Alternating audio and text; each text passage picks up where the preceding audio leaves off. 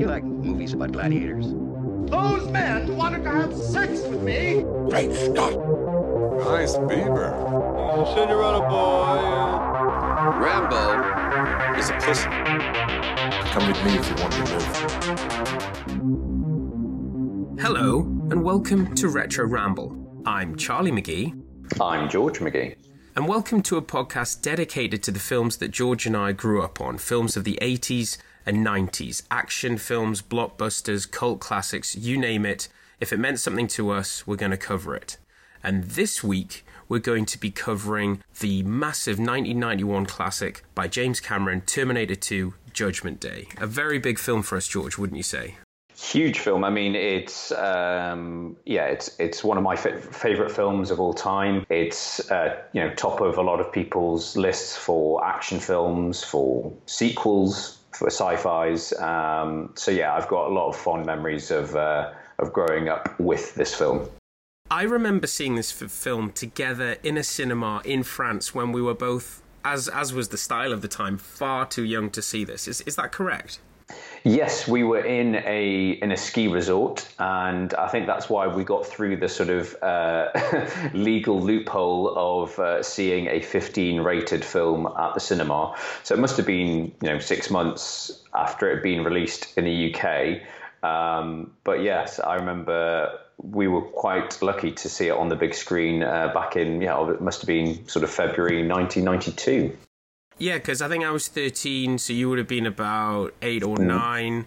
And, Yeah. but, but I think in France they're a bit more lenient, and it's kind of what I suppose the 12A is today. In that with 15s, because we went in with parents, there was at least uh, there was at least one parent with us, and I think if you did that, you had more likelihood of getting in. But I'll never forget seeing that film, and it's weird because I can still remember the subtitles underneath when we were watching it. Yeah, I remember the uh, the French audience laughing lots at the the point where uh, Arnie's being interrogated, sort of like, so why can't you kill people? And he goes, why? And he just keeps saying why. The Frenchies were loving that. Excellent. So we're to have a lot of fun. We're to obviously, um, as we like to do, you know, I, I'm really, I'm just the host with a love of film. George um, does have movie qualifications and knows a lot more than I do about what goes on in the industry. So we'll be talking about the production, and there was quite obviously a long gap between Terminator 1 and Terminator 2. So what James Cameron's vision was and how it was made possible. But I think before we go any further, a quick word from George on housekeeping. Dun, dun, dun, dun, dun. Dun, dun, dun, dun, dun. Housekeeping. So, we are movie fans. We're, we're not journalists. We're doing this out the love of our hearts. Be warned, uh, there will be times where we will ramble, to, we live up to our name. There will be occasional swearing, bad impressions, and we're likely to go on tangents from time to time. Special mention, uh, sort of a heads up for, for this episode in particular. Unfortunately, we had uh, some uh, mobile interference. It was probably those pesky uh, machines from uh, Skynet um, were trying to muscle in on our chat. Um, so there are going to be periods in this recording where there might be a little bit of a a change in the audio quality. Uh, Charlie and I have, have been through the recording and we've cleaned it up as much as possible.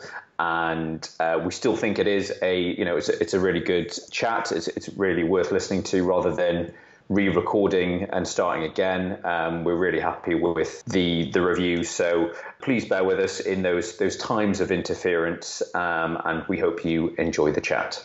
Yeah, it's just those damn machines. Well, it's either the machines or it's Axl Rose getting his own back for us criticizing um, his musical talent. So, George, what are we recording on this time? It's the 90s. What technology is available if we're taking a retro ramble? Well, um, I've had a chat with Miles Dyson, and he's given me this this really high spec PC that's got this thing called a dial-up modem. So um, I think it's going to really take off. I don't think there's going to be any issues with it. It's machines of the future. What could possibly go wrong? So, without further ado, we're going to get our ramble on, and um, here's the show. Enjoy.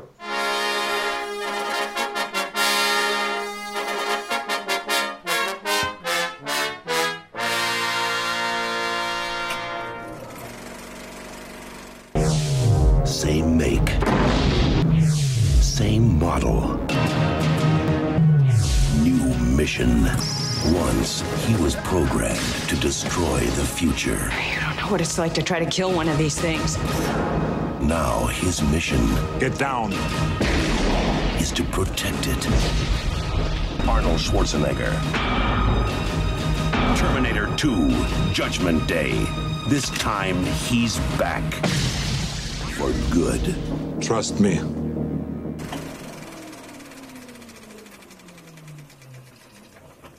So, George, um, we've been back to 1991 before. We did Point Break, that amazing film uh, directed by Kathryn Bigelow. But what's this I'm hearing about some ex gentleman lover of hers, some guy called Jimmy Cameron, deciding to take up the reins and have a shot at movie making? What's all this about?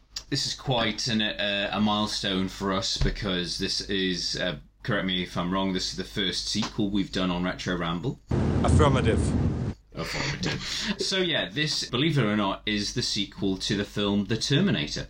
It's brought to us by James Cameron, writer, director, Canadian filmmaker, inventor, engineer, uh, philan- th- philanthropist.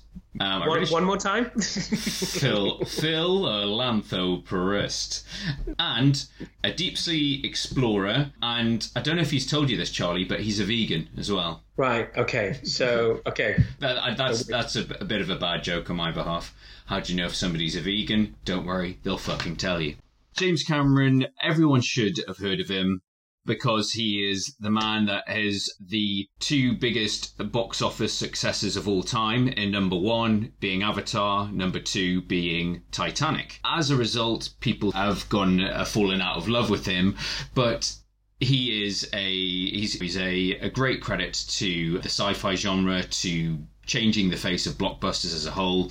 He is the king of making a an amazing sequel. So just to give a, a quick overview of his career, so he started off working in the special effects department in the art department under Roger Corman, who does a lot of cult, uh, low budget movies.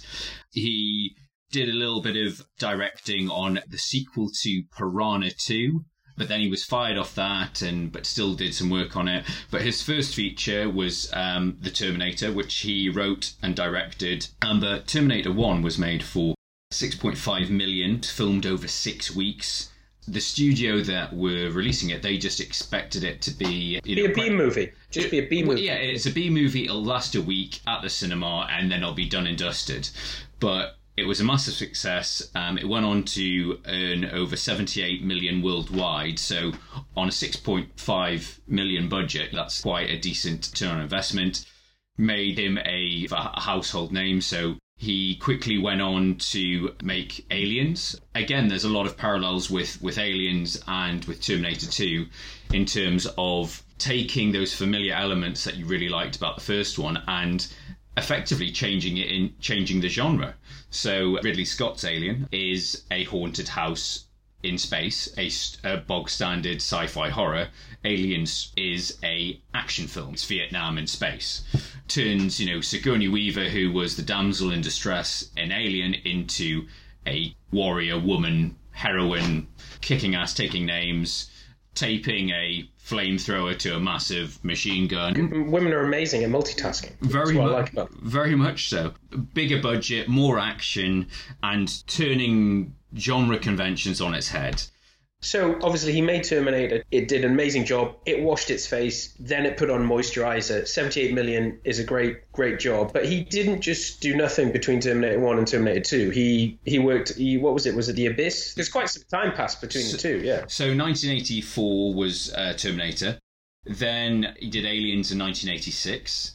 He did some story script work on one of my guilty pleasures, Rambo First Blood Part 2, before it was rewritten by Stallone and had more sort of, you know, exploding commies via bow and arrow. he then did The Abyss in 1989 and the Abyss actually is even Cameron is happy to admit is probably his least successful film. It's still worth a watch. It's good film. Yeah, Yeah, I I, like still re- recommend it.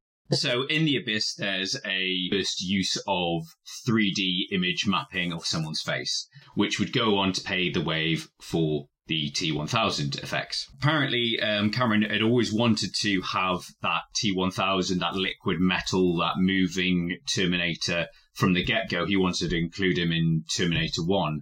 And apparently, Terminator, the story, his original idea for Terminator 1, it was going to be the first half was going to be Terminator 1, the second half of the film was going to be Terminator 2, but budget and technology just wasn't available. So it's crazy that he had that vision even back then. That you know, even before, even when writing the Terminator, that he just he either didn't have the the budget or the technology wasn't available. But just crazy that he had that in his mind.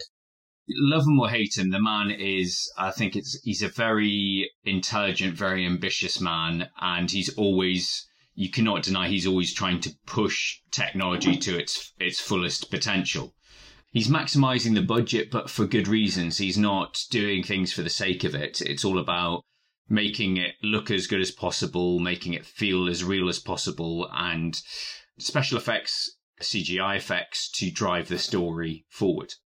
Well, uh, uh, James Cameron is one person before the movie starts, and he's another person when the movie begins. Really great asset to have this kind of a strong vision and determination and passion and talent. But don't get in his fucking way. The success of Terminator 1, they've been planning to do a sequel pretty much straight after, but they effectively had to wait for effects to catch up with his, his vision. But there was also the complications of rights. Terminator 1 was made with Cameron's ex wife, uh, Gale Anne Hurd, who is still a very successful producer. She's um, one of the producers on The Walking Dead, and she's produced a, f- a fair amount of blockbusters. She produced uh, Aliens with with James Cameron as well. But come the late eighties, they had grown apart, and obviously, as we've discussed, James Cameron was currently shacked up with Kathryn Bigelow. So he wasn't on good terms with Gale Anne Hurd, but they managed to put differences aside, and the studio, Carolco Pictures, run by the the very impressively named Mario Kassar, bought out uh, Gale Anne Hurd and basically bought out all the rights. So just to make just to yeah. just to make it all possible. Yeah. So, so that's why there's quite a gap between the two films: te- te- technology and rights, effectively. In that time, so we're talking, you know, six years. Schwarzenegger's become a household name. Terminator gave birth to his career, but then from then on, he's been playing the hero, and his status as an actor, as a celebrity, has grown. So in the early 90s, around the same time, he was quite actively, his political intentions were quite active. He was married to uh, Maria Shriver from the Kennedy family, but he was quite an outspoken Republican and was the fitness czar for George Bush Sr. So he was quite active in the media. He was playing a hero at the box office. And off that, sort of the back of that, Cameron sort of had the thought, well, people aren't really gonna are gonna have trouble accepting Arnold as a villain again. How can I twist that expectation on its head? So they were playing around with different ideas. One of the ideas was that it was going to be two Arnolds, so a good T800 versus a bad T800.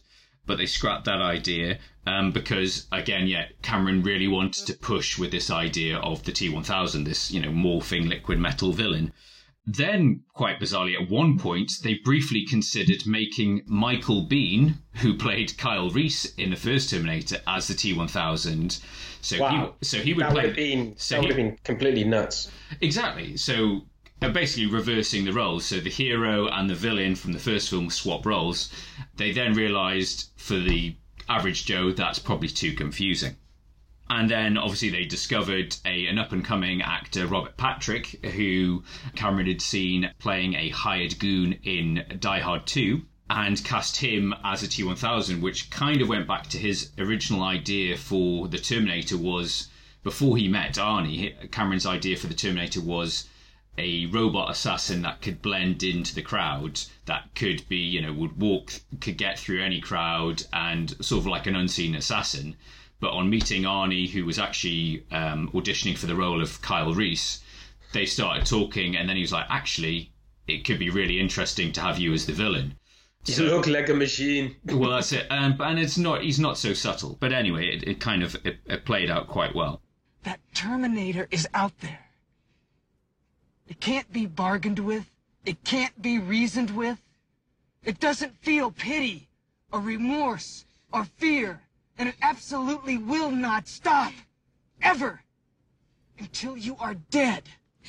So, considering how much of a, a low budget film Terminator 1 was, and they were basically filming through the night, they were cutting corners left, right, and centre, a complete contrast for the action set pieces, the special effects, uh, Arnie's salary alone made Terminator 2 at the time the most expensive blockbuster ever made a record that Cameron would continually go on to break and reclaim for himself. So obviously Titanic was the most expensive film ever made, and I think Avatar was one of the most expensive films ever made.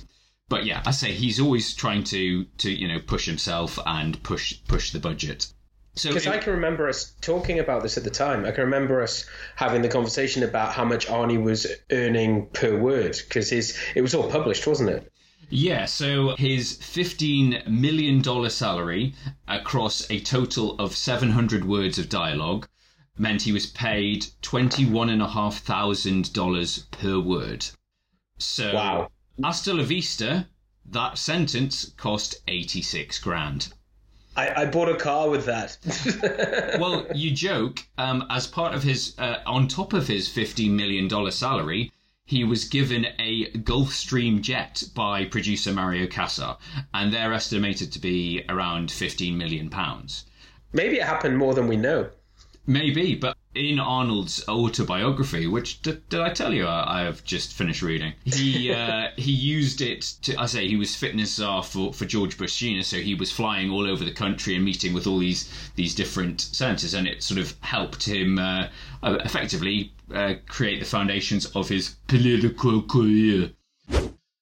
Yeah, I mean, in terms of uh, the only thing I would say is I, I, just remember at the time when it came out, you know, because uh, we saw this together in the cinema, that there was a lot of talk about how much money had been spent on it. And it was, to be completely honest, I think I was like about 12 years old. I didn't, I don't even know how much money that is. It was kind of that reaction to stuff being banded about. But when people are using millions here, millions there, but then they were finishing off the sentence with, this is the most expensive film ever made, as a 12 year old, it just made me even more excited. And then when you watch the film and you see those effects, and not only just the plot is great, but it's this, it's what Cameron is now very well known for. He is a very visual, visceral director. You know, he, he cares so much about the visual experience that we get to see. And so even though we spent, like we just did in Batman in the last episode, talking a lot about production, he's, made the two or three, I think he's in the top 10. He's got three films in the top 10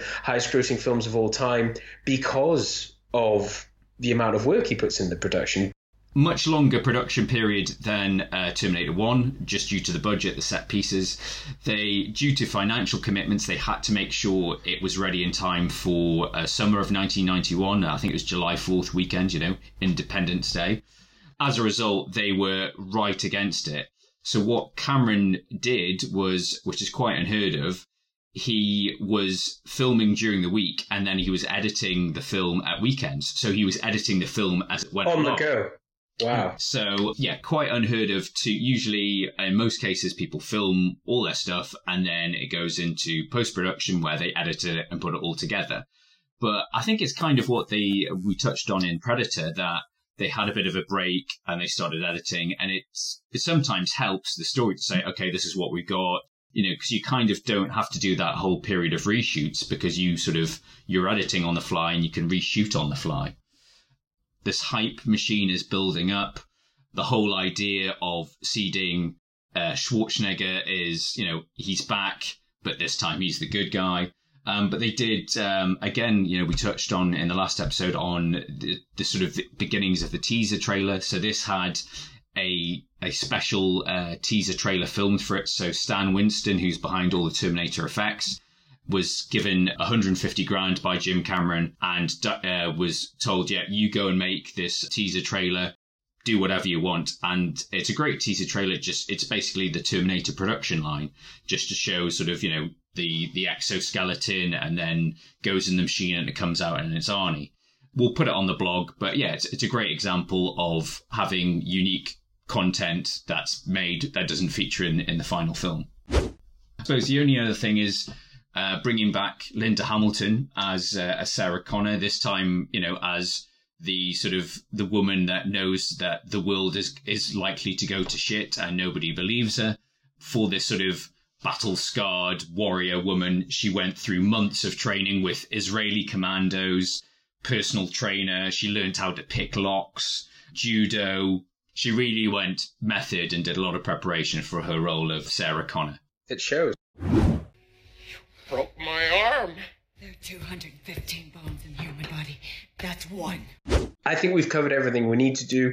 Let's let's dive into this film. So we ha- we have we've got a cold open, wouldn't you say, George? Or in in Marvel t- terminology, opening credit sting. yeah, yes, so, something like that. So I think in in the original Terminator, it's been a while since I've seen it, but there's a bit of prologue, there's a bit of text on screen.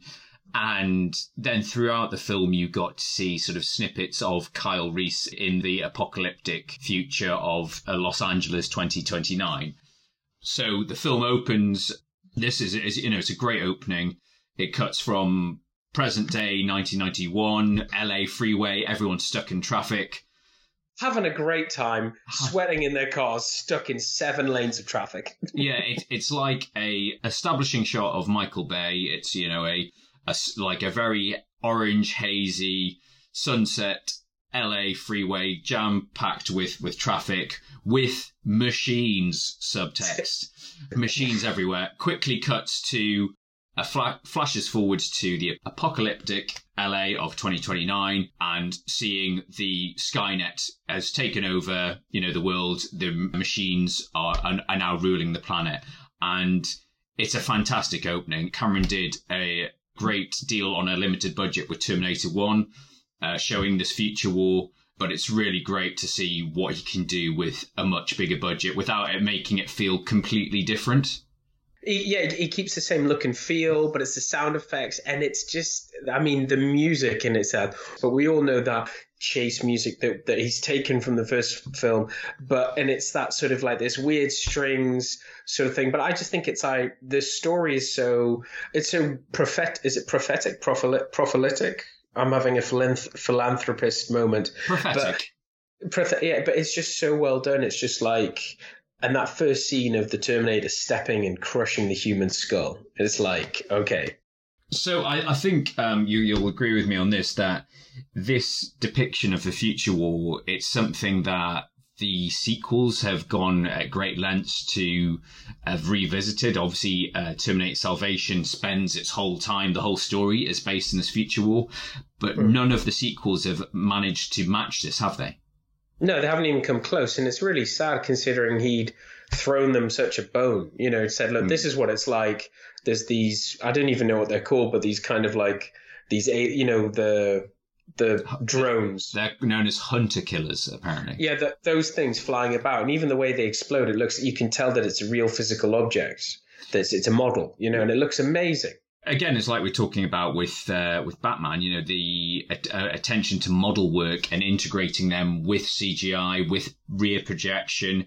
Those Terminators you see at the start are full, fully made, you know, animatronic models made by Stan Winston. So you know they're not CGI. I actually watched uh, the other night the f- opening of Terminator Genisys, uh, where they basically yeah, try and recreate this future war. And it's so CGI. It's feels like a video game. It's so over the top. It's just, it's just not right. Whereas this feels gritty. It feels real. It feels tangible.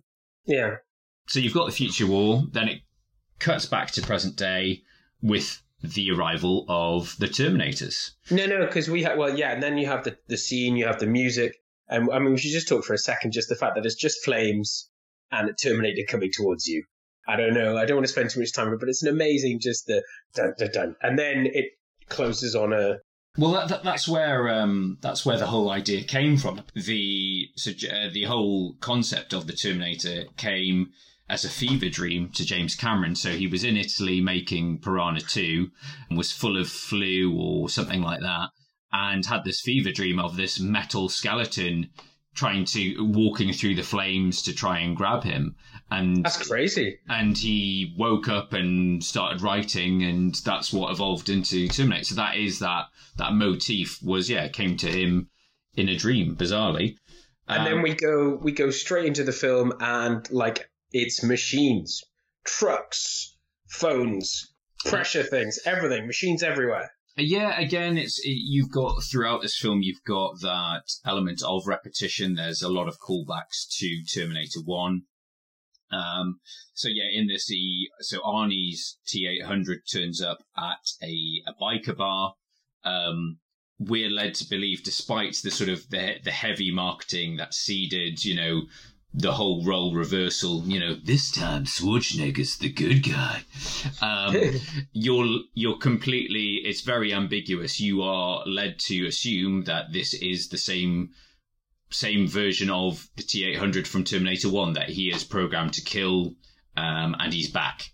You, you don't know what's going to happen. You don't know. Maybe he starts bad and they make him good. So you, you Yeah. don't know what's going to happen. Yeah. You know that he's going to be good at some point in the film, but maybe he's going to, you know, Hmm. have be turn, you know, changed later on. So it's done very well. He's brought into this bar and it's an iconic scene that has gone on to be it's been parodied in the simpsons it's been parodied god knows how many times that whole that whole thing but it's just an Well- amazing Well, that whole that that that line, "Give me your clothes, your boots, and your motorcycle," is one of the Yeah. most famous quotes from this film. But yeah, it's again, it's that repetition. It's that ridiculousness of a naked guy walking into. In the first one, he encounters three punks. Uh, in this one, he walks into a crowded bar, and everyone's you know full of gnarly, sort of big burly bikers, and they're all taking the piss out of him. Big mistake. quite I don't know if you've seen the behind the scenes footage, but you know, obviously he's walking through this bar and everyone's looking down at Arnie's junk and going, you know, and the waitress is like, ooh, um, and everyone's just like laughing because he's naked. But in reality, Arnie's wearing the most like loudest board shorts you've ever seen. They're like bright purple and green board shorts. So that's he's getting the desired effect of everyone's like looking down, going, "What the fuck are you wearing?" But getting back to the film, George, just that bit of him walking around and it's chopping between everybody looking at him and then how he sees the room, and He's it's still scanning, he's scanning, scanning, and you've got the like you've got the '90s computer graphics, which they've kept it from the original Terminator, but it just makes even more sense now because if a machine. Was designing a machine, we're not talking about Steve Jobs Apple type of user interface. It would just be the most basic sort of noughts and ones, and I just love how the camera's going and when it's doing everybody's matches and it's just going on their size, and it's like, no, I need somebody, and it's like Arnie there's nobody the exact same size as you in the world. you Mm. know, if you look at him, you know, like in terms of how wide he is and how tall he is, you know. Um, anyway, I'm getting off topic, but it's it's a great scene. I love the attention to detail in that, where um, they do make the mistake of trying to take him down, and the guy that he's after, um, when he throws him into the kitchen, and the guy lands on the on the stove on the hobs. Ooh. and he's there for a second and then it's like and it's it looks so realistic because you, you see him he's knocked out and then he's like oh my god i'm burning all over Yeah. so There's one thing I, I realised uh, when I saw it at the because I went and saw it for the 3D re-release um, literally a week or so ago, and they've remastered it in 4K. So the print looks amazing, and you know the picture's so high. They've cleaned it up, uh, brightened the colours and everything, and Arnie looks amazing. you know he's Yeah. obviously in in peak condition, and I think this is one of the probably one of the last films where he's required to to be seen like you know with his shirt off and everything. But yeah he looks fantastic in, in that role. Arnie looks a bit like a fat old lady these days. Uh, don't get this wrong arnie i love you big guy. I love you. Let's let's go to robert patrick uh, um, so the other terminator appears again it's it's very clever because you don't you immediately realize who you just you think this could be the Carl Reese character. This could be the hero because the policeman turns up. You see him punch the policeman, but you don't see him effectively stab him. And it Yeah. doesn't. You don't hear any sort of like sheathing metallic noise. And then- yeah, and then and then he's wearing the policeman's outfit, so you assume he's stolen his clothes. But Yeah. apparently, um, one of the the minor edits that James Cameron has made for this 3D um, re-release, this conversion, when Robert Patrick uh, turns up and is leaning over the policeman to pick up his gun, apparently in the 4K remastering, you can clearly see his ball bag, his ball sack sticking out between his legs. So what they've done is they've done a bit of a George Lucas and they've put a very strategically placed bit of CGI rubble to cover up his modesty. So, um, and even um, uh, Robert Patrick even talks about it in uh, in an Empire podcast recently. So I wonder. I wonder if you had to sign a release form. Do you give permission for your Johnson? yeah, I, I think he's I think he's quite proud of it. Say, that's a nice bike. But I forgot how good Robert Patrick is in this. I mean, I've, I, I, you know, this is one of my favorite films of all time, and I, I do watch it regularly. But it's probably been at least a couple of years since I last watched it, and you forget how creepily charming he is. You know, con- compared to Arnie's sort of monosyllabic, you know, Sarah Connor. And Oh, he's clearly clearly version 2.0, and yeah, as you say, he's thinner, limber, so quick, and yeah, he's got personality. No, but him. it was it's it's it's the whole point where he goes up to John Connor's foster parents and he's like, "Have you got a photo of John?" and he's like, "He's a good-looking boy." Yeah, it's so creepy. And then there's sort of the like, "Oh yeah, the other guy's been looking for him as well." It's like, "Oh, you don't need to worry about him." I'll uh, take care of him. and yeah, and it makes Arnie look like a caveman in comparison. And as you say, it is like a a software update. You know, they they have to assimilate, they have to, you know, be you know, for assimilating into the crowd more, be be friendlier instead of more less robotic. So yeah, we're introduced to both Terminators are after John Connor. We're introduced to John Connor and his best mate, who I'm just going to call Mullet Head. George, we need to talk. I think I don't know. Do we have a mullet warning? There are a lot. Of, this is. I think we'll just call this. This is mullet example number one. I mean, it's it's it's quite a snapshot of the sort of late eighties, early nineties because you've got the ginger mullet, he's got a denim waistcoat, tie dye. What's on the stereo, Charlie? What's playing? Same thing that's on his t-shirt. Guns N' Roses. Got you damn right it is. You could be mine. Awesome. Which awesome. which uh, throughout that scene where him and John Connor they they go to the cash point, they go to the mall. They, Axl Rose is only a few steps behind. they are listening to that same song all day long. It's I just- get the feeling that the singles just come out. I mean, obviously, I mean, I don't want to be a geek or nothing, but I mean, we're talking about like Use Your Illusion Volume 2, which came out roughly about the same summer because I think I saw them live. But maybe he just bought the single. Yeah, may, may, maybe. I think you bought the single oh, as well. George, as I had both albums, both Use Your Illusion 1, which is probably the better, or was it, your- and then there was Use Your Illusion 2, which kind of only had You Could Be Mine and November Rain, which were good. All the rest were so-so. Anyway, Anyway. we'll cover that. We'll cover that in the Guns and Roses podcast next week. so, uh, as well as introducing John Connor, we cut to Sarah Connor, who is busy working out, turned her bed on her side, and is just doing some pull-ups. She's just, you know, gone as the the ditzy waitress with the perm. Um, you know, I'm no mother of the future to badass warrior woman, and I don't know if it's just me, but I I kind of you know found her strangely attractive in that opening scene. She's all sweaty, her hair's messed up. I mean, you know, Linda Hamilton's an, an attractive lady. No, I find to I thought that throughout uh, because I'm a manly man and I'm allowed to feel that way. Um, but I have feelings. I I am entitled to feel that way. I thought that she was both seductive, badass, but um, just to just to bring this into current uh, affairs, James Cameron Cameron has recently spoken out uh, saying that as good a film as Wonder Woman is, it does not put the the feminist cause forward at all because yes, it's a film about women, but you've got Wonder Woman dressed like she looks like she's been dressed by a man. because she, you know she looks a certain way. But Linda Hamilton and what James Cameron did, that is that is sisters doing it for themselves. That is a badass and an amazing mother, and she she's hot, and it's not just being a badass. She there's something about her, you know. There's There's definitely something about it because James Cameron would go on to have an affair with her and marry her, make her his third wife. well, you know, if you've got a good thing. or I might have even said in Point Break that he has as many ex-wives as there are Avatar sequels on the horizon.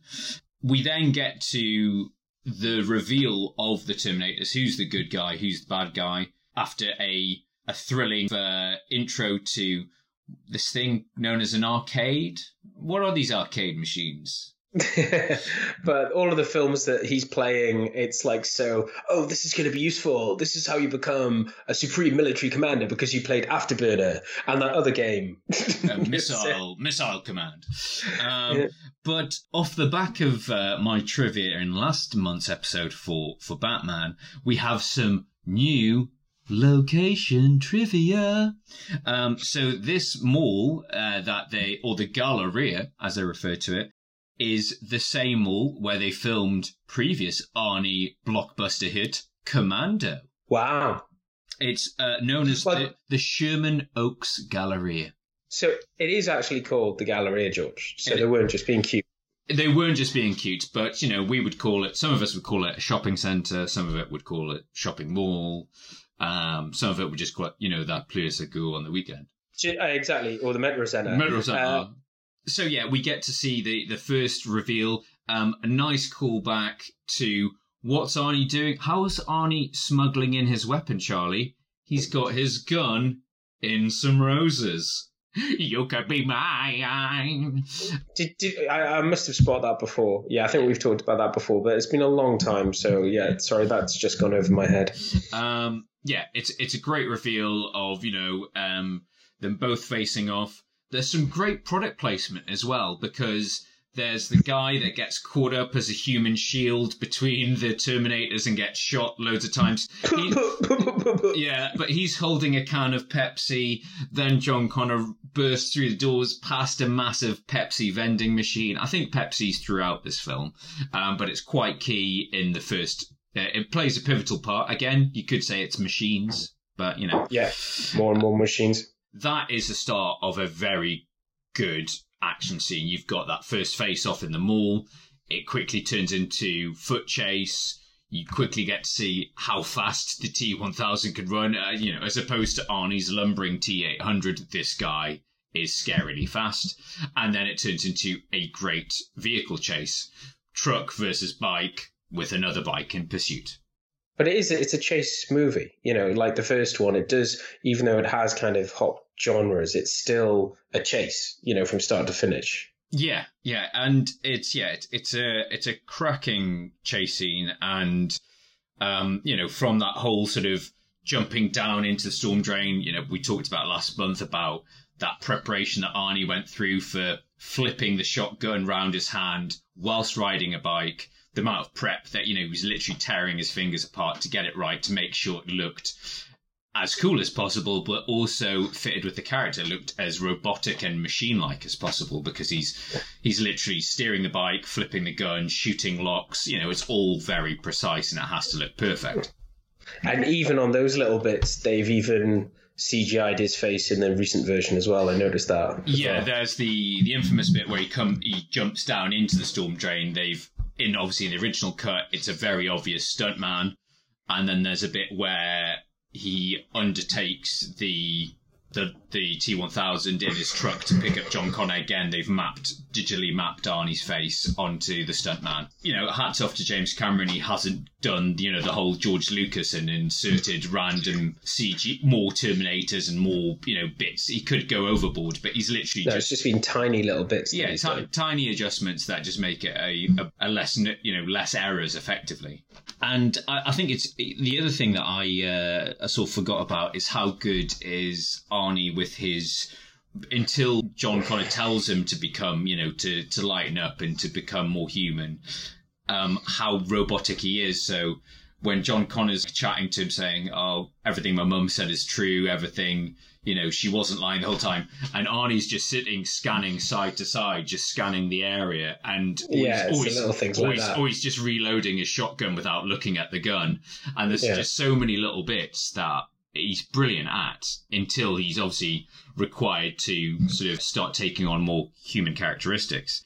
And I also thought it's quite clever with how they slowly reveal all the T1000's powers because it's of, okay, yeah, he's absorbing the bullets and can morph back into it, but then you see that he can actually take on the appearance uh, of other people. He can turn his arms into blades, and and you know the, the fact he can't just be blown up like the first Terminator could. So it's all quite quickly sort of established. You know, this guy's he's he should really be scared of that there is really a threat against. You know, you used to think Terminator One he was the unstoppable killing machine, but with enough firepower he could be blown up. With this this liquid metal machine cannot be stopped and it is quite a it's it's a brilliant you know it's a brilliant villain isn't it Oh, they do a brilliant job of just completely reversing the problem that was in the first one. Is that oh, we just need to have we can crush him or we can stop him. We just need to lock him in a box. Whereas this one, he'll get out of anything. He can replicate anyone. And I think if I remember correctly, the the entire the rating of the film hinged on I don't remember her name, but Vasquez from Aliens when she does that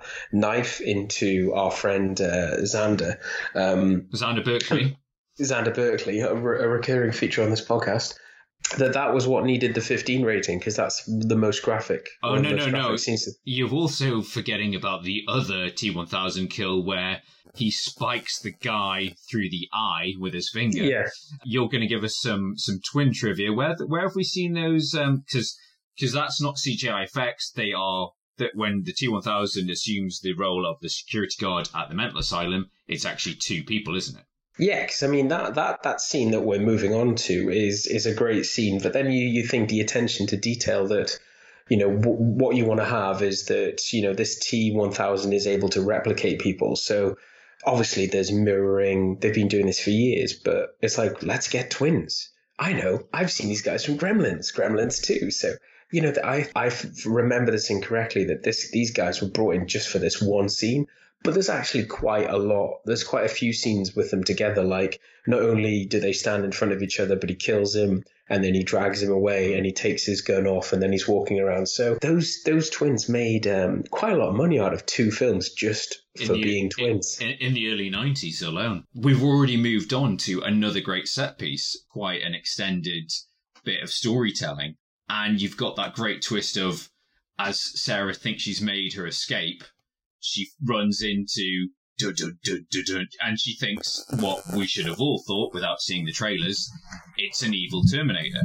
And she yeah, she didn't see any of the trailers. she she she, she she's Charlie. She's been in a mental asylum. Of course, she hasn't seen any trailers.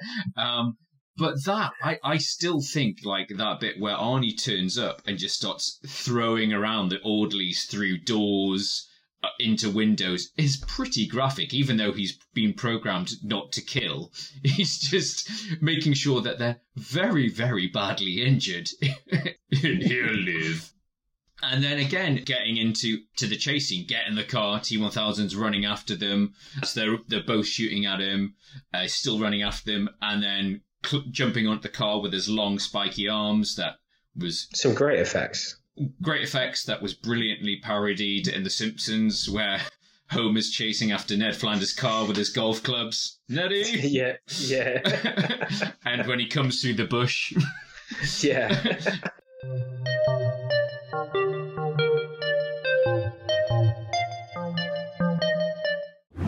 We've talked about the mental asylum, but have we talked about the amount of mullets in the mental asylum? George, yeah, I mean, we've got to do another Mullet mullet.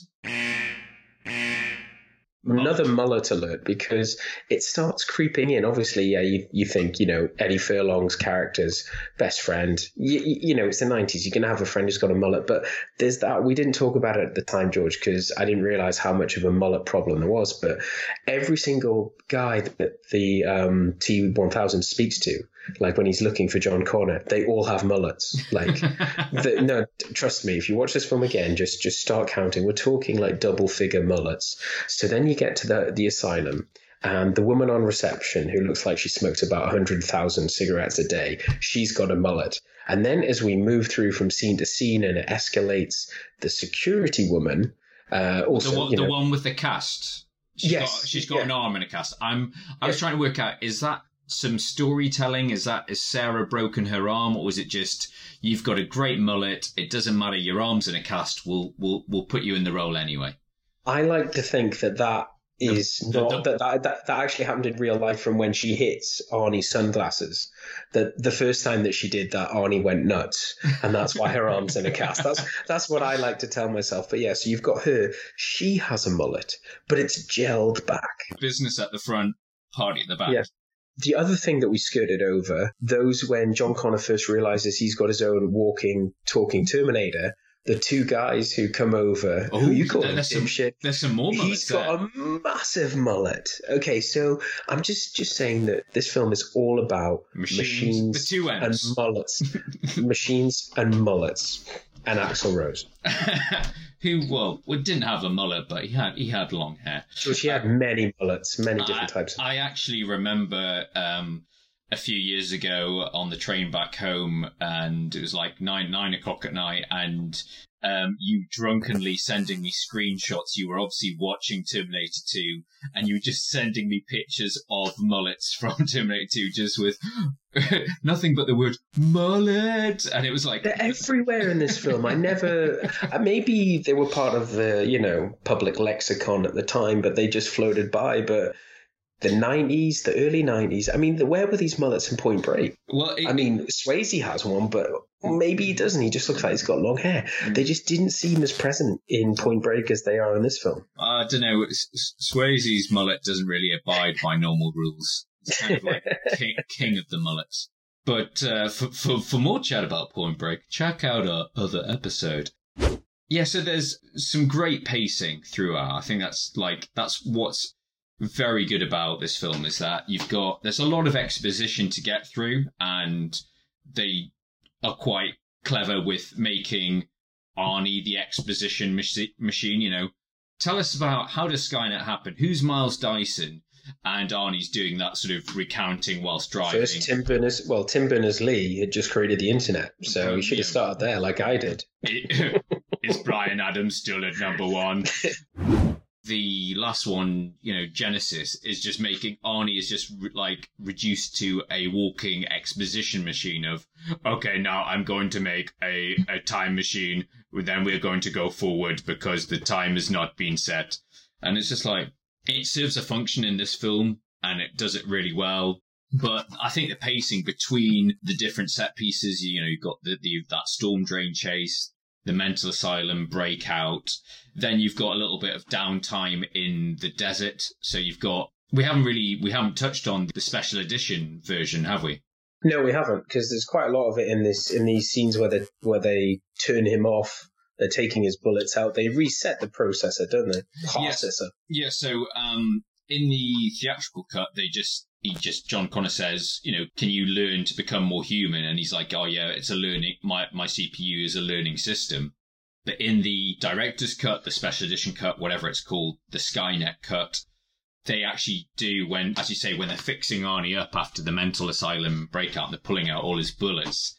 They, Sarah and John actually physically take out, open up Arnie's head and take out his chip to reset it. So he can become, yeah, reset the system so he can take, start learning human characteristics.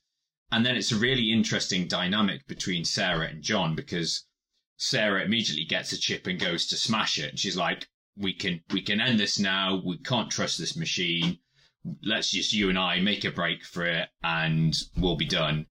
And it's an interesting character move for John because John takes leadership and he's like, well, no, we need him. He's the only proof we've got. He can protect us. You've always said, I'm going to be this great leader. Can you not just trust, you know, start trusting me? It is a great scene. It's surprising they left it out. It is, it's, it's a great scene. And I can understand there's a lot of stuff they edited for pacing because it's quite a long film anyway. But it's a cracking scene. And it's also a technically brilliant scene because you've got Sarah Connor and John operating on Arnie in the mirror. And how they've done it, they haven't done it through CGI. So they've got doubles on the other side of the mirror, but Linda Hamilton has a twin sister. And so they've got Linda Hamilton acting as Sarah Connor's um, mirror image. You've got Arnie who looks like he's in the mirror, and they're actually operating on a prosthetic. So Robotic Arnie. yeah, robotic, and it's brilliantly done. And it's yeah, it just goes show goes to show everyone remembers this film for its cracking special effects, but it's got some amazing uh, twin work, amazing twin work as we've already covered. But it's also got some fantastic uh, practical effects as well. Like pretty much, this is probably the the pinnacle of practical effects before we moved into before we got lazy. Before we got before we got lazy before you know the CGI took over, and that's because I'm saying it like that because Star Wars is going back to a mix. Uh, well, that's so I think there, there was this lazy period where everything went CGI, and we had films like The Phantom Menace. Maybe this was later '90s, but there, there was too much CGI. But this was, I think, as you say, at the pinnacle where everything in the car chases is physical, gun battles are physical, things are exploding, fire is real. But um, the other C- the CGI stuff is for the stuff that just isn't possible. Whereas a few years down the line, they started just replacing even things that you could do with a stunt crew. They just started replacing them for to save money. The thing that annoys me is that everyone talks about the, the sort of the the birth of CGI was effectively Jurassic Park, which was 1990 was 93. It was two years That is- later. Plus, that is not dated as well as this film. It hasn't dated as well as this film, but again, it's one thing that people picked up on on Jurassic World, which was released two years ago. They said because Jurassic Park was a mix, again, a mix of prosthetic, you know, uh, animatronics and Yeah. CGI, that Jur- the effects in Jurassic Park hold up better than they do in Jurassic World. And it's kind of the same with, um, well, I suppose they did a little bit with Genisys. They did a little bit of um, practical work with Arnie's face, but again, it's still doing, I think even in Terminator 3, instead of Arnie having a prosthetic, you know, metal face uh, attached to him with the, you know, an LED eye, they've done it all CGI and it just doesn't look right. We didn't talk about the dream sequence that Sarah Connor has with Michael Biehn, and could I just go on record as saying I think every film from the 1990s should have a Michael Biehn dream sequence in it. I couldn't get over that the first time. I think I actually saw um first time I saw this special edition. I think actually BBC um showed it on telly, which is quite a rarity for like you know terrestrial channel to play a director's cut. And I was like, I don't remember Michael Biehn popping up in Terminator 2. And the other thing that shocked me is like he hasn't aged a day. I mean, I know it's you know Still in, still in wardrobe. and, Jim, it's okay. I've still got my costume. Uh, okay, Mike. Waiting for the call, were you? Yeah, and let's just say it's better than the extra features because you and I have we both bought the Terminator special edition DVDs, but both Terminator One and Two, and we've done the same with our Blu-rays, and we had much fun watching Michael Biehn on the special features on Terminator One for the sorry the deleted scenes. Really, Um, really pushing his acting range. So, Yeah. some, some would say too far. Yeah. Anyway, so George, Um, well, no, I think uh, on that note, I think it speaks volumes that I actually bought Terminator 2 on Blu-ray because it was on offer before I actually owned a Blu-ray player because I knew that I would need need it in my life. So yeah, they've they've reset. we've had some downtime. We're now she's now looking to fix the future. Is all about Dyson and Cyberdyne. Well, no, we've kind of mixed uh, missed the the little sojourn to south of the border to go and find their friends in Mexico. Mexico. Mexico that have an impressive amount of weapons. um, And I've got so many questions about this. Did did the Mexicans did they believe in Judgment Day or were they collecting guns just in case? Are are these the Mexicans that Donald Trump's been warning us about? What's what's going on? My interpretation of that was that she, because the way that John Connor introduces it is that she always goes for military types, guys who've got some military training. Guys who are And- good with guns. Yeah, so he could learn stuff from them. And my understanding was that that's her cache. That's her weapons cache. Oh right, okay. But where's I she, mean, that was where, my where- take where- on it. where's she got it all from? I mean, you know, you've got a goddamn minigun in there. No, there's some really nice bits because you're seeing um, Arnie bonding with, with John Connor. Or sorry, I keep calling him Arnie, but the T T eight hundred uh, Uncle Bob bonding with John Connor. You've got some. I would say uh, some of the weaknesses of this film is the fact that it just randomly decides to drop in some Sarah Connor voiceover, even though it's not the whole film's not from her perspective. You know, there's bits where she's not in it, and then it's all of a sudden, oh, you know, I mean, it makes some, She's at the beginning. She's at the beginning. She does the voiceover at the start. and then and then all of a sudden, halfway through, it's the you know, this was finally a, you know, a father figure John could believe in. He would never drink. He would never hit him. He would never say he didn't have time for him. And it, they are very valid points and it really drives home the, the emotional core of this story. But I would say, you know, to be critical, they kind of choose to, oh yeah, let's just chuck in some more Sarah Connor voiceover to make sense or, or to really hammer it home. I didn't mind them to be No, honest. no, I, think I, no. I'm I'm being uber critical because I re, I say we've watched this film a thousand times. yeah, and I love this film so much. It is pretty. It pretty much is a perfect blockbuster. If there's there's a few weaknesses in there, but it is pretty much it hits the right points. And then it jumps into Sarah's. Well, speaking of Sarah's monologue, it jumps into her nuclear holocaust, well, the nuclear fallout dream, which is Yeah. terrifying. Terrifying. Yeah, I mean, very scary because it's so realistic. And and not wanting to sound all nerdy, but the whole idea of um, robots walking on the dust of our bones is actually very possible. you Well, know? yeah. So I mean, this does run close to. I mean, it's probably far off. I don't think we are ever gonna. But it's it's it's woven into the consciousness of what could possibly happen. Well, apparently they went to a lot of, they did a lot of research to sort of try and factor in what a nuclear just explosion, destruction, what would it, what effect it would have on buildings, on people, and some. Apparently, there's, there's some researchers researchers have said it's a very accurate depiction of what could happen. I never forget those images. Never forget them of the buses just being blown inside out and the buildings just the wave coming across.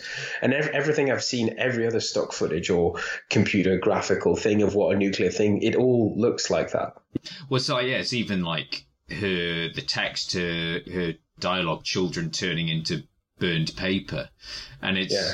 And obviously we're we're now both uh, both fathers, and it's a lot more poignant when you've got kids yourself, and you're seeing you've got scenes of like a kids play park and kids just you know turning to ash. It's you know, Where quite- George and I spend most of our time as fathers. as as fathers, as fathers. But yeah, it's it's qu- it's you know really disturbing scenes, and it really has a uh, an emotional a gut punch, effectively. It's it's the risk, George. It's it's what's at risk. It's what we're running from. But the the interesting thing between Terminator One and Terminator Two is the fact that the first one is a it's a chase movie. It is a bit a basically a bit like a it is a, a horror. It's all about the fight to survive. This one. They're trying to save the world. They're trying to stop the world from being destroyed. So the stakes are so much bigger. And that's why Sarah, ooh, ooh, uh, you know, plot development, Sarah starts, you know, as the Terminator's becoming more human, she's becoming more robotic and turning into a killer. And that's when she decides to go on a a quest to uh, take out Miles Dyson. I've got yeah, assault on the Dysons is, is the next scene. You know, we've we've talked about the the role of machines in this film, and something I forgot about the fact that you've got that whole sort of slow setup of Miles Dyson doing his typical tapping at a keyboard, tapping at a keyboard. I'm doing important stuff. Sarah's lining up the shot with the red dot. But what saves Miles Dyson? It's a machine. It's his son's remote control car that runs into his foot. So Miles Dyson but it is is a like- machine. it's Yeah. a machine that saves Miles Dyson. But I think um, we've got to talk about uh, the guy that plays Miles Dyson, Joe Morton. He's a sort of a character actor that's popped up in, in bit parts. He's really good in this, isn't he? Yeah, he's. I mean, you could say he inhabits the role, but I can't see him as anything else when I've seen him in other stuff. And I have seen him in other stuff. He was on telly in the nineties, and he pops Probably up here in Law and Order or something like stuff that. Stuff like that. But we just spent most of our childhood looking at each other, going, uh, "Don't, don't, no." Anyway, we'll insert the quote instead of doing terrible impressions. I don't know how much longer I can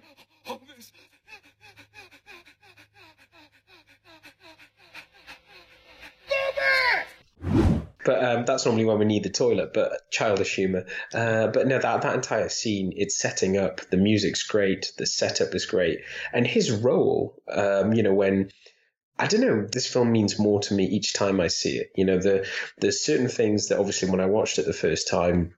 I was just like action, chase, Arnie, gunfire, explosions, explosions. But this time you're like, oh my god, that scene when Arnie takes his arm off and reveals the thing that he's been working Mm. on. And then, and then just as Sarah Connor says, he just lays it out for him step by step that you are responsible for pretty much the end of, for World War Three. You know, and then what he, what is his character, how it develops after that and how he still kind of like devils into it, you know, saying, well, this, this chip was teaching us things that we'd never seen before, but then he keeps pulling himself back. Well, it all has to be destroyed. It's, it's brilliantly done. I think yeah, no, it's, it, it's a really interesting twist on the sort of the mad scientist character. The fact that it's not like, but yeah, you know, we're making a breakthrough, and he suddenly just as soon as it's all laid out, to He's a family man. know, As you say, as soon as it's all laid out to him, he's like, oh fuck. he's like, Yeah. yeah. He goes, I think I'm going to throw up.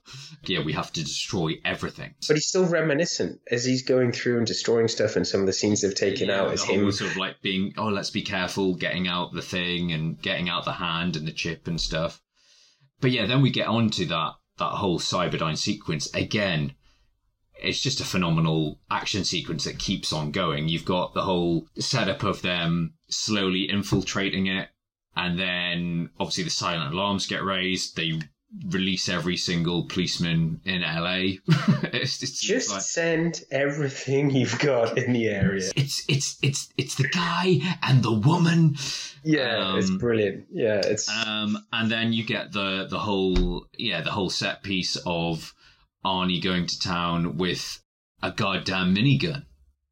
Yeah, and not killing anybody. Not Although a lot of cop not- cars were killed. Zero casualties. Uh, but I think hundred point hundred percent of Yeah. all cars were destroyed. There- There's yeah, there's a lot of. I've just got my notes gunishment because it's, it's sort of like even when he runs out of bullets, he's like, right, okay, uh, got the grenade launcher. I'll just just start cracking away with that. Charlie, what haven't we touched on? Which what guest role have we got? Is another? It's a retro ramble hero. Dean Norris. The least that you expect. It's from Starship Troopers. I mean, obviously, you kids will know him from Breaking Bad. But Breaking Bad, just to put things in perspective, Breaking Bad started in, what was it, 2010, I think? That was Dean Norris's big break. That is what's made put him into, I would say, like a B list actor, making money, or that, that made him his money. But you've got to understand that, like, in 1991, you know, he, 19 years previous, he was making films like this. He was making films. He was just a busy man, a reliable man, and we're very happy that you don't even see his face, but you know it's Dean. You know And it's Dean. and do you know who who else he is that I forget about? Um, another Arnie film. He's um, Total I Recall. know, but he's in Total Recall. Yeah, you've got a lot of nerve showing that face around here. Look who's talking.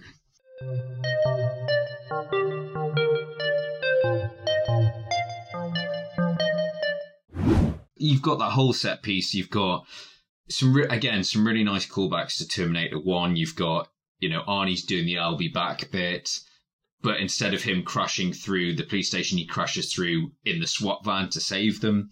The T one thousand taking Arnie's lines, you know, jumping onto a helicopter and telling him to get out there's yeah, there's some really nice bits in that. And then again, you immediately launch into another set piece. You've got the freeway chase. Sarah again being a bit of a badass, trying to take out the helicopter. But in terms of practical points, you've got that whole point where the helicopter flies under the underpass. Yeah, it's amazing. So that was a real stunt that was done. And apparently the camera team refused to shoot it because they thought it was too unsafe. So James Cameron filmed that himself. Got somebody to drive, but he's actually filming that stunt because he was Wow. determined to get it. Apparently the other bit of trivia is that that whole sequence of the freeway chase, they had to light the entire stretch of freeway, which I think was like a few miles. And they had to call in every single light and bit of cable that was available in Hollywood. They literally went to every studio to get so to ensure that the lighting was perfect for that whole scene. Again, just shows the sort of the dedication of James Cameron of getting that perfect shot. And again, callbacks to, to T1. You've got the the truck, uh, uh, The cat and mouse. Yeah, Sorry, cat- the, the, yeah. the tortoise, the tortoise and the hare. Well, yeah, just as you think, you know, they've taken out the helicopter, they're getting away. It's sort of like, no, he's getting, you know, we need, we need to keep moving. We need to keep moving. And then you're launched into the steel mill, the liquid nitrogen. And I, I think before this film, I've never heard of liquid nitrogen. it's, Yeah. it's, it's always the, the thing that comes to mind when someone says liquid nitrogen. Like Terminator 2. And the person just looks at you and says, "Yes, George, it's exactly like Terminator 2." You've got that repetition from Terminator 1 of that machinery, but it's a steel mill. But even though it's all effects, you can almost feel the heat, can't you? All that It's done very molten- well. Yeah, it's, it's done really well. Again, I think there's there's bits in the extended sequence after the T1000's been frozen. He's having trouble. Yeah, he starts fucking up essentially, doesn't he? Starts like getting stuck to stuff unintentionally. Yeah, he's not working this liquid metal sort of, but it starts not working. I mean, it's a crazy concept to get your head around, but all you need to understand from these scenes is that he is he has been taking damage and it kind of i think raises the stakes because it makes you think that well how are they going to stop him how are they going to stop him and it's like oh he is he has actually been taking damage so Well, that's the thing. It's sort of like I again I forget you, you forget how much of a beating Arnie takes off him in that steel mill, getting his face smashed against the thing. He gets his Yeah. arm ripped off, and you're like, "Fuck, they're ge- they're going to lose, aren't they?" but arnie still makes it out still Yeah. walks away from the t1000 He still he still makes it out. There's apparently there's um obviously with time travel there's a lot of plot holes, but the main plot hole that I've never realized, but I've read about it, you know, from doing my research.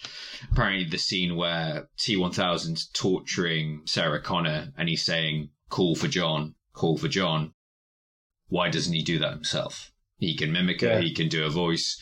But it's, again, it's a great scene. It's a great moment of tension. Then you launch into the whole bit of using twins. You've got, I think, uh, Linda Hamilton's sister turns up again when you've got two Sarah Connors in shot. Yeah. And then you've got Sarah Connor doing her well, amazing work with a shotgun Amazing. which amazing work the shotgun, which goes on to be spoofed brilliantly in, in Hot Shots, where she's pumping the shotgun and then the shotgun just flies off and she's just holding the pump action part. Uh, yeah, there's, I mean, there's uh, Hot Shots has actually also got the liquid metal bit with Saddam Hussein, hasn't it? yeah where he molds together with his dog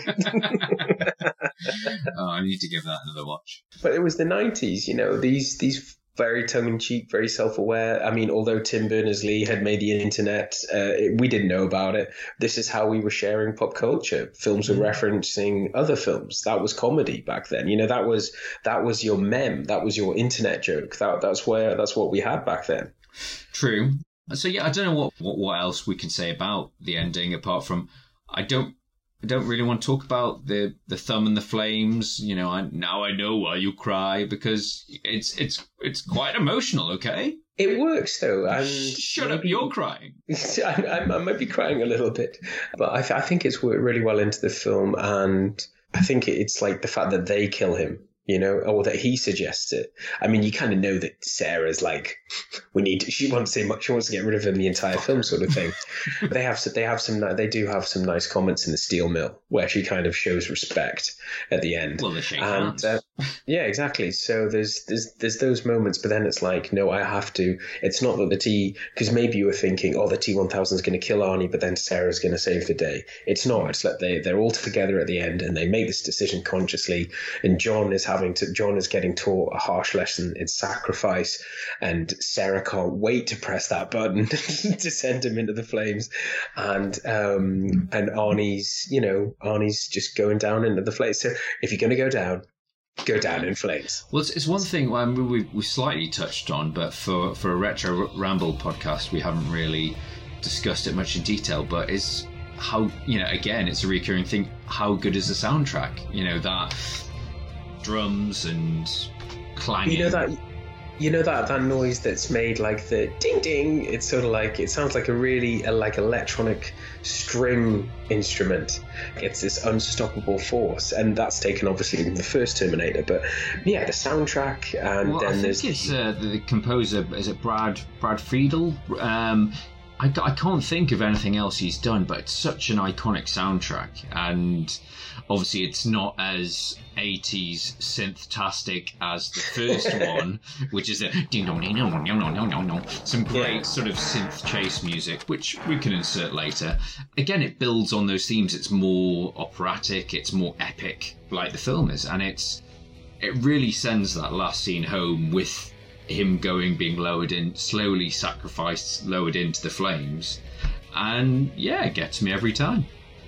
It is. It's it's a it's a move. It's a moving piece, but it's it's not too cheesy. It's not too. There's nothing in this film that's too cheesy. It's like, it's so brilliantly done. Um, you know, it's it's it's a real talent. You kind of wish that Cameron made more films, but I think if he made more films, you would lose the Cameron-esque thing, you know, like with he has, as you were saying before, he has to do something different. Like, what didn't it? Wasn't it with Titanic? They built a model that was a third the size of the actual Titanic. But um, and then with Avatar, with the 3D filming, and then God knows, you know, what he's planning to do with, you know, in the next thing. But he's he's always pushing the limits, you know, further and further. So, yeah, the to, to go back to the music, just for I think it's you've got this chase music and this sort of very instrumental percussion, but then there is this nice sort of hopeful music, you know, that that joins it all together.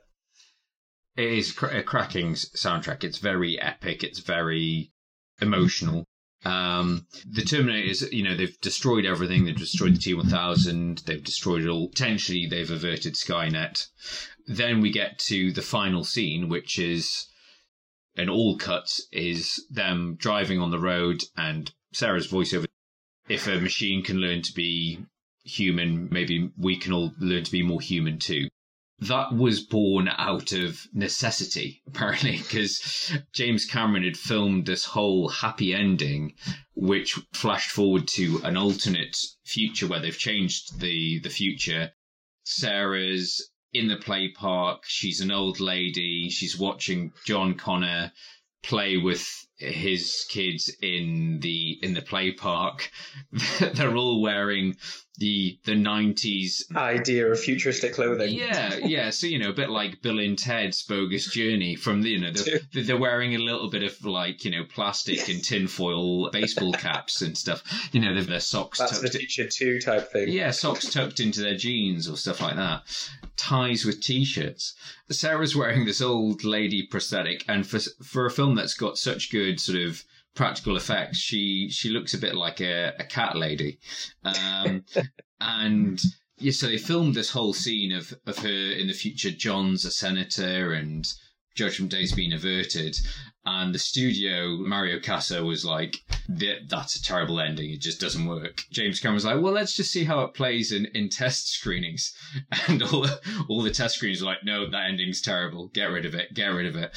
And this was literally weeks before it was released because I say there was such Yeah, a- test screening, yeah. they were so up against it to get it released for Independence Day weekend.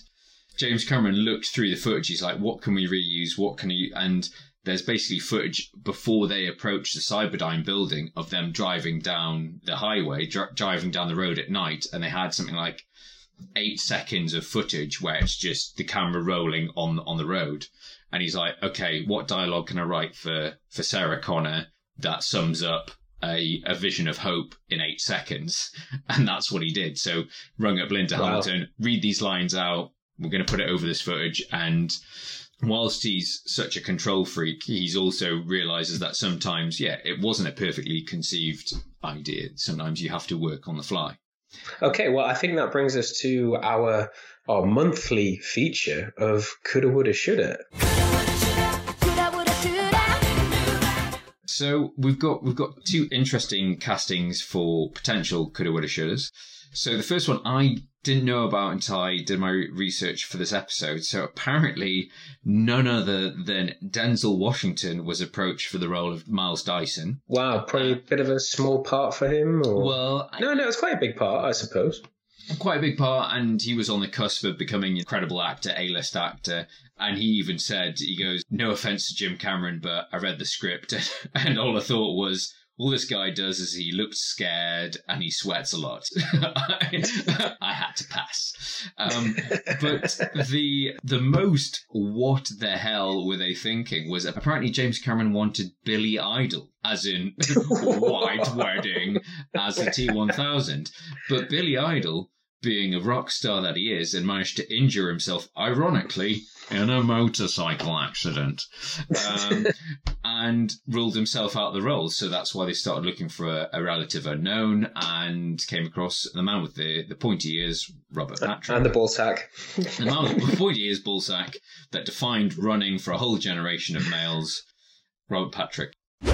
Brilliant. Okay, so I mean, in terms of how this film st- still stacks up today, I think uh, you don't need to look very far on the internet to to be confirmed that Terminator 2 is probably in the top five of sequels of all time. It's probably in the top 10 of the best action films of all time. And the effects, I think, for my money, the effects still look good. They don't look too dated. Um, it's really just the human fashion and haircuts that make this film look dated. This film did brilliantly at the time, didn't it, George? It got a ton of awards and all with good reason. The original didn't, being a low budget film, didn't win much, but yeah, it won four Academy Awards. So best sound editing, best sound mixing, best makeup, and obviously best visual effects. It was the highest grossing film of 91 and it's still the highest grossing film of Schwarzenegger's career. In terms of anything that you could argue, for me, I don't think there's anything that doesn't work. I don't think there's anything. The, the, mullets. I didn't say I had a problem with them. I just said there was a lot of them. Um, I am all for bringing mullets back. Let's just go for a new look, George. We're going to start a trend. It's going to be mullets, t-shirts, and ties. Okay, that's the future. I've I've seen it the in a future in, of the in nineties. I've seen it in a fever dream. No, but in terms of what didn't work, is I tell you what didn't work about this film is that James Cameron tied up the story in a beautiful, neat bow, killed off the Terminators, finished the story, and, the and that closed the loop, and there was no need for any other films to ever be made in this film. And what was that? Didn't you tell me there's some quote from uh, even Arnie came out with? There's a great interview. This was about when Terminator 2 had come out, Yeah, it? well, this is when you were when they were on set. So uh, Empire have just republished an interview from you know 1991 summer, and he even says he goes, "Where else can they go? This is it." This is the answer. And those poor studio executives are sitting out trying to figure out how to top it. And you know what? They can't.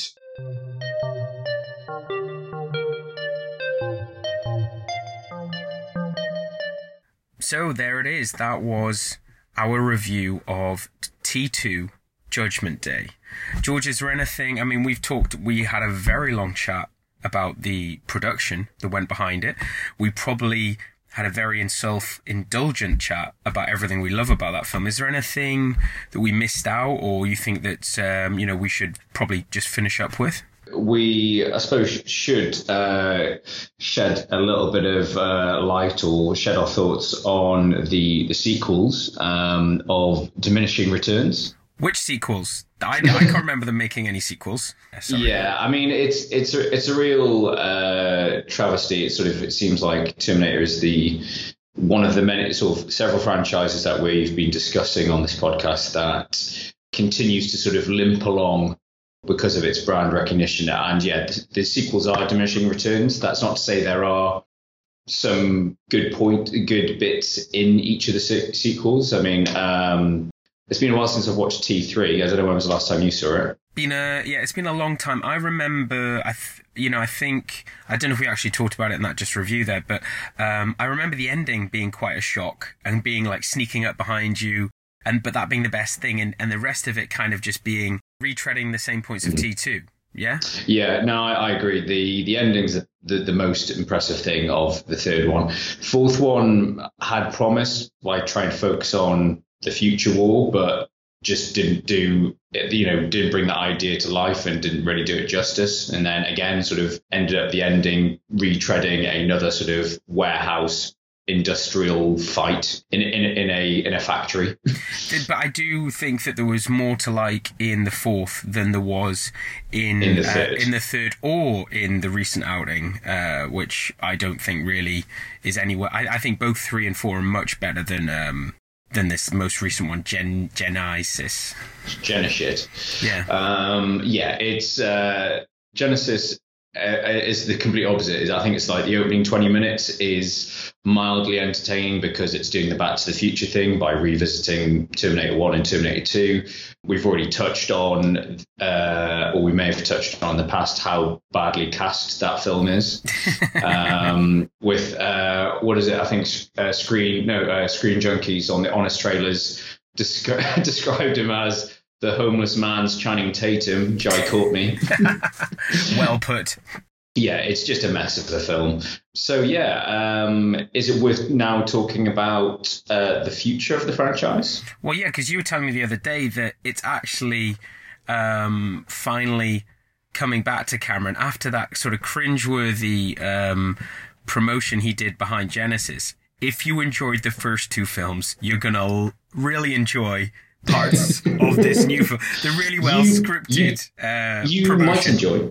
Yeah. Uh, so tell us, George. The the rights are going back to Cameron. What else has just come out in recent years? But back to Daddy. So yeah, it was it was announced um, earlier in the year that um, the rights are reverting back to James Cameron. I think in 2019, and talks have already started that he's going to relaunch the, the franchise because he's so busy. Got his head stuck right up Avatar. Um, he's just taking on a producer role, and Tim Miller of Deadpool is directing. Um, so that was announced at the start of the year, and it's literally over the past few days, past week or so, Arnie's uh, announced that he will be returning, and they've alluded to that uh, he'll be playing the role of the sort of. He might not be a Terminator. He'll be the person they've based the Terminators on. So, like the yeah, wh- where have they got that inspiration for that human form from? Like the like they do don't do that in Alien Three with Bishop. Yeah, yeah, very similar to that. And they did do it as a deleted scene in Terminator 3, um, which is worth checking out if you're a, a diehard fan, just because it's so cringeworthy. Um, but um, I think in the past couple of days they've announced that none other than uh, Linda Hamilton will also be returning. So, so yeah, it's it's a bit of a uh, it seems to be splitting uh, audiences in terms of the reaction to this news. Some people are saying, "Oh Christ, just let the franchise die."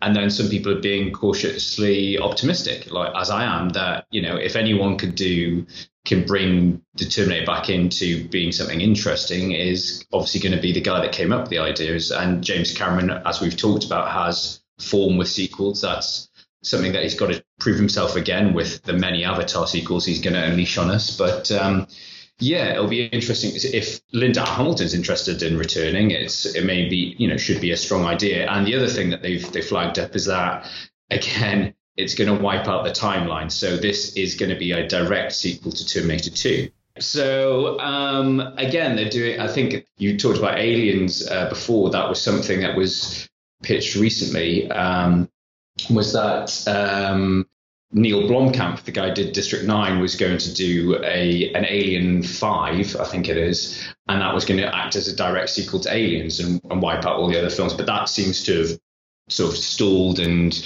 been overridden by uh, Ridley Scott. But yeah, I, I say I'm, I'm cautiously optimistic to see what they could do and uh, you know what Cameron, what story Cameron can come up with. Well, will they pick up on the thing that I saw? That I just saw this last time watching it, and I think it's been picked up elsewhere, obviously, because there's a lot of um, there's a lot of fan made stuff out there about where it could go.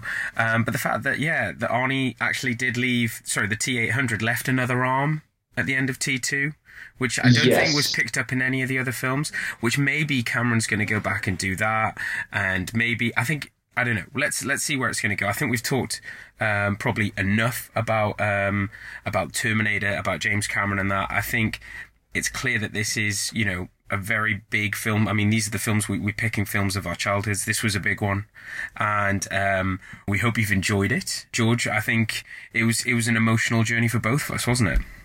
Uh, well, now I know now why we cry. So, um, where what does the future hold for us, George? Do we know for certain what we're going to be coming back with? I'm just going to keep coming up with Terminator quotes. The future's not set. okay. uh, no, I think we talked about for the next episode. We talked about uh, who you're going to call I think- Ghostbusters. Well, with Halloween coming up, I think that makes perfect sense. So uh, before we sign off, I've got a little bit of movie news because I only got invited to another premiere by Paramount. You're, you're so hot these days. Yeah, I mean, I thought taking my trousers off at the last premiere because they said, you know, make yourself feel comfortable, I wouldn't get invited back. But lo and behold, there I was with Jennifer Lawrence and Darren Ar- Aronofsky at the French premiere of Mother. And what a mother of a film. I don't want to use overuse that pun, but you haven't seen it yet, George, have you? No, um, uh, you know, I was going to say, hang on, that's that's my role. I'm I'm the film geek. I go and see the weird films, not Uh, you. Shut up, shut up, shut up. Um, it's called Cross Pollination of Skills, uh, Ooh, nice, Okay. love it, love it. Um, Um, yeah, I, I've heard very mixed uh, reviews. I mean, Aronofsky, it can really divide audiences. I really like uh, The Fountain, uh, but I know some people loathe it, and I think it's the same with. Um, what else has he done that's been really divisive? But it seems like this is another film that either people are really enjoying or really hating. Well, I think it, it's teetering on that thing of, uh, and I have had, it from inside knowledge uh, from my man at uh, Paramount that that maybe audiences just aren't getting it. And without spoiling anything, um, you know, the I think going in knowing as little as possible is what I would advise. But the way I would sum it up is to basically condense a story that delves into the the frailty, the ambivalence, and the arrogance of in, of all of mankind into two hours is is fascinating. That Darren Ar- Aronofsky, I can't even say. It. I'm just going to call him Darrenovsky because that seems to be his uh, nickname in the industry. Um, but to do what he's done is is so impressive, and the fact that nobody else has ever actually tried to do what he's done. I mean, I'm not spoiling anything by saying that the film is a metaphor, but it's it's it's crazy that nobody's done that. So. I can't recommend it high enough. I think it's people are talking about it. You should definitely go and see it. Um, can't can't recommend it enough. I didn't know what was going on and, until the end, and I and I love films that do that. But sounds great, look and feel of it's great. Great performances from Bardem and Lawrence, and obviously uh, stand down, Captain uh, Ed Harris and uh, Michelle Pfeiffer, and plenty of others. So um, check it out. Nothing much else from me. Probably in the next episode, we'll look at the Christmas releases of both films, movies, games. It's a big because it's the time to buy stuff and get invested. But what about you, George? Anything else you wanna we want to cover before we sign off? Uh, no, no, that I'm sure I've I've talked enough in this this podcast. I'm a little bit exhausted. Okay, well, um, thank you everybody. Um, as I say, George and I are um, we're on the highway now, uh, looking. We don't know where we're going. Hopefully to uh, to find Kyle Reese or something. I think Michael Biehn's available. okay, bye bye. All right, bye bye.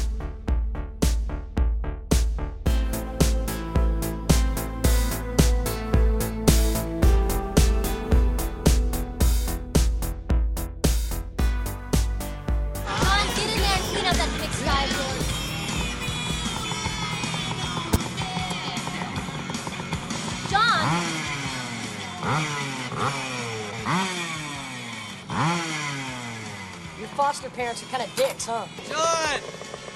Come on, get your ass inside. Do what your mother tells you. She's not my mother, Todd.